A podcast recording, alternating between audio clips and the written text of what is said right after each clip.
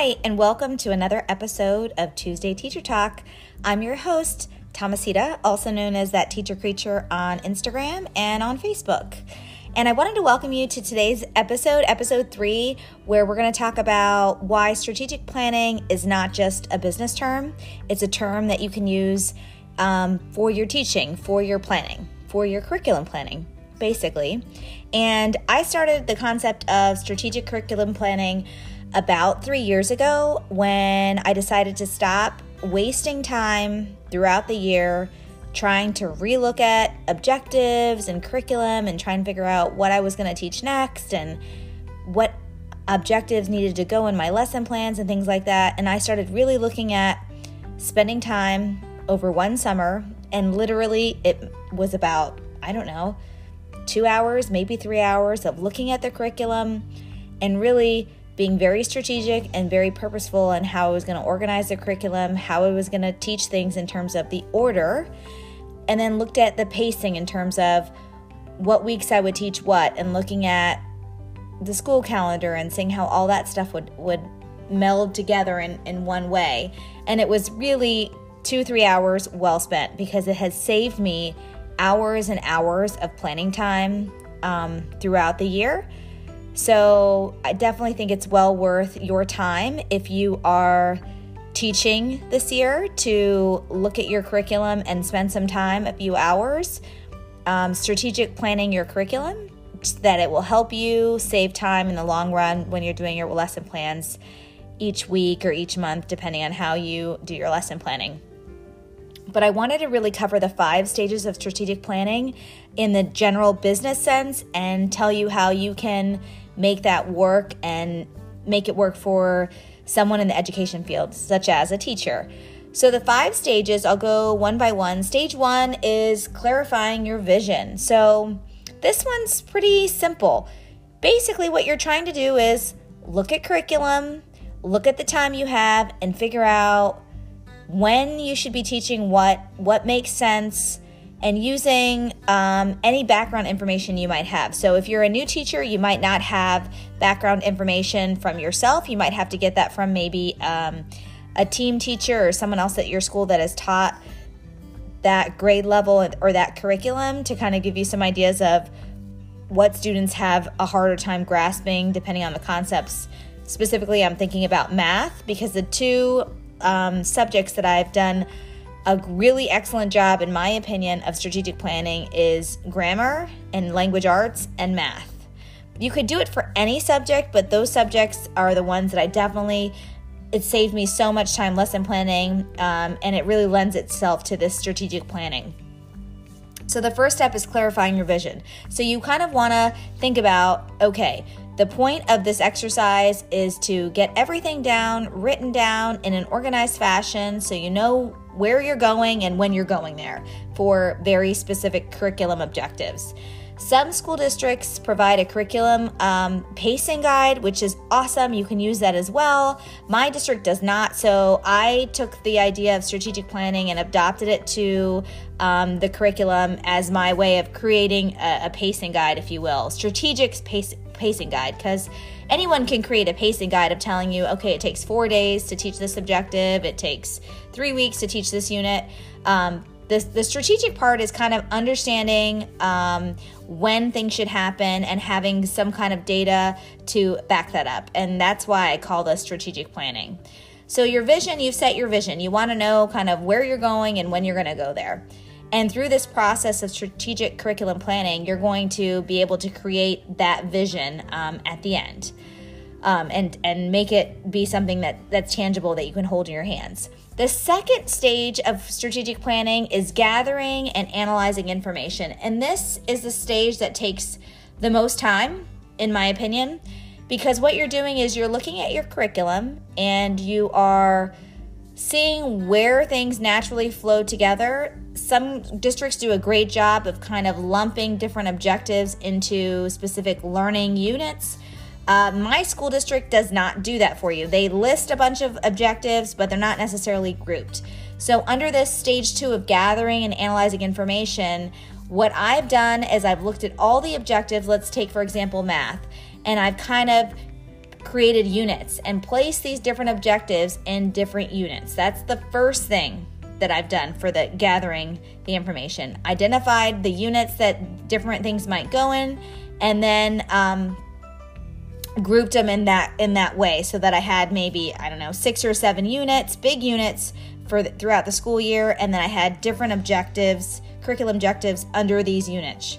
And that's really all you need to do for the gathering and analyzing of information. You're looking at the objective, finding a unit, placing it under the unit it belongs to. You might have to create um, more units than maybe what your what your textbook has, and that's fine. Sometimes, as I found with our curriculum, is there are maybe some learning objectives that don't necessarily go into a very clear unit. So those I just put into a category of other, and I kind of slip those objectives in when we have, you know, shorter weeks for holidays or whatnot.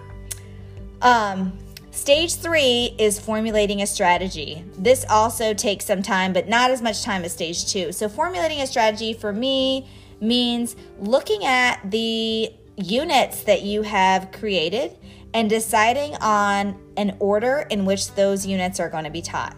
And for math, I'm using math math as an example because it's something um, I think that people can visualize you're definitely going to want to teach students how to do one particular set of objectives before another set because there are some foundational skills that students need to have before they can move on to something else. For example, you're not going to want to teach someone how to multiply before they know how to add, right? Because multiplication is repeated addition. So you definitely need to identify what are the skills or units now that you've placed these objectives or skills in a specific unit what are the units that are more quote unquote foundational? Um, and then what units are kind of building upon that foundation? You'll want to have to teach you you're going to want your um, object your units to be taught in the order in which you've gone through the foundational units before you go on the build build on units so, for my case, I teach fifth grade math. My first unit always, every year, is place value. Why is it place value? Because it's the foundational skill that I can move on to other units for math and other objectives that build upon that place value, um, that idea of place value. So I need to have taught my students place value before I'm able to teach them how to um, multi-digit multiply. Place value and multi-digit multiplication or multi-digit division, long division, both of those units are review units, but I still want to go in an order in which I am completing the the teaching of a, of a foundational unit before I move on to something that's more buildable. So that's where you're formulating your strategy. That's stage three of, of strategic planning is figuring out what is the order that makes sense to teach these units that have these curriculum objectives in it. And once you formulate your strategy, then you can implement and actually plan out by week. I've done it by week. I think that's the easiest way to do it. You can also do it by month. Um, plan out your learning objectives that are in your units by week. How I do it, I create a massive spreadsheet with the weeks in it, and I have uh, the unit that I'm teaching for that week, and then specific objectives in um, in the week. So I might have a unit that that's going maybe for three weeks, and each of those weeks I have two objectives per week or whatnot. And I have to think when I'm formulating that strategy, there's a bunch of things I need to think about that I need to make sure that I'm annotating in that long term weekly calendar. For me, it's weekly. For you, it might be monthly, depending how you do it. I think weekly is um, probably the best way to do it because you're able to think about things like when does your school go on um, winter holiday? When do you start Thanksgiving holiday? When do you have fall break if you have fall break? Uh, standardized testing, when does that fall in your school calendar? Um, even things like Monday holiday, you might have a Monday holiday for a specific holiday, and that might mean that you're you're only having four days to um, four days maybe to teach that week, and maybe that Friday is a half day. So, really, you only have three full days of school. So, things like that that you need to um, also take in account for your strategic planning because you're not going to necessarily just say, okay, every week I could get through two objectives. It depends. If you are coming up on a holiday, um, I know for my school, our Thanksgiving holiday starts the Tuesday before Thanksgiving at noon. So I always consider that week, even though we have one and a half days, really I'm not necessarily teaching brand new content that week. It might be more review because there are students that are going to be out for the week for Thanksgiving holiday. So things like that that you need to consider when you're strategic planning. Additionally, I like to leave space uh, after a unit. I try as much as possible to implement a project based learning um, week and it doesn't ever end up being a week. It usually ends up being about three days where students are working on a math project for, for specifically for math. I like to leave that time in there, and then additional days for spiral review. review. So ways that we can and days that we can go back and look at skills that we've previously learned and kind of relive that because I don't want students to forget anything that we've taught them along the year. I want them to repeatedly see the things that we've been teaching all year long so that they can recall that information. So that is formulating the strategy, which I actually think is probably the easiest thing to do out of um, all of this. Like after you've you've gathered and analyzed the information, the formulating the strategy is really just looking at your school calendar, thinking about naturally when you would have breaks or ways that you could um, implement review days or review sessions for a specific subject in there. Um, that's I like that stage of strategic planning. Stage four is implementing your strategy, and this is basically all right. Now that you have a blueprint of what you think your year is going to look like for a specific subject, all right, let's go ahead and run with it. Let's go see how it goes. Stage five is evaluating and control, which is, I like to think of it, evaluate and course correct as necessary. So, obviously, as you go through the year, it's great to have a plan. Having a plan is an awesome thing. I'd rather have a plan than not have a plan. But things don't always go to plan. Sometimes you have to spend more time on a specific objective um, because your students having a difficult time um, sometimes, believe it or not, you might not need to spend as much time as you think that you do because your students have already been exposed to maybe that objective. They know the skill, and you might have maybe one or two students that you need to um, remediate for a specific skill, but by and large, you can move through um, that particular objective. So you're always going to be looking at your plan and figuring out where you can course correct. Um, but that's with any plan.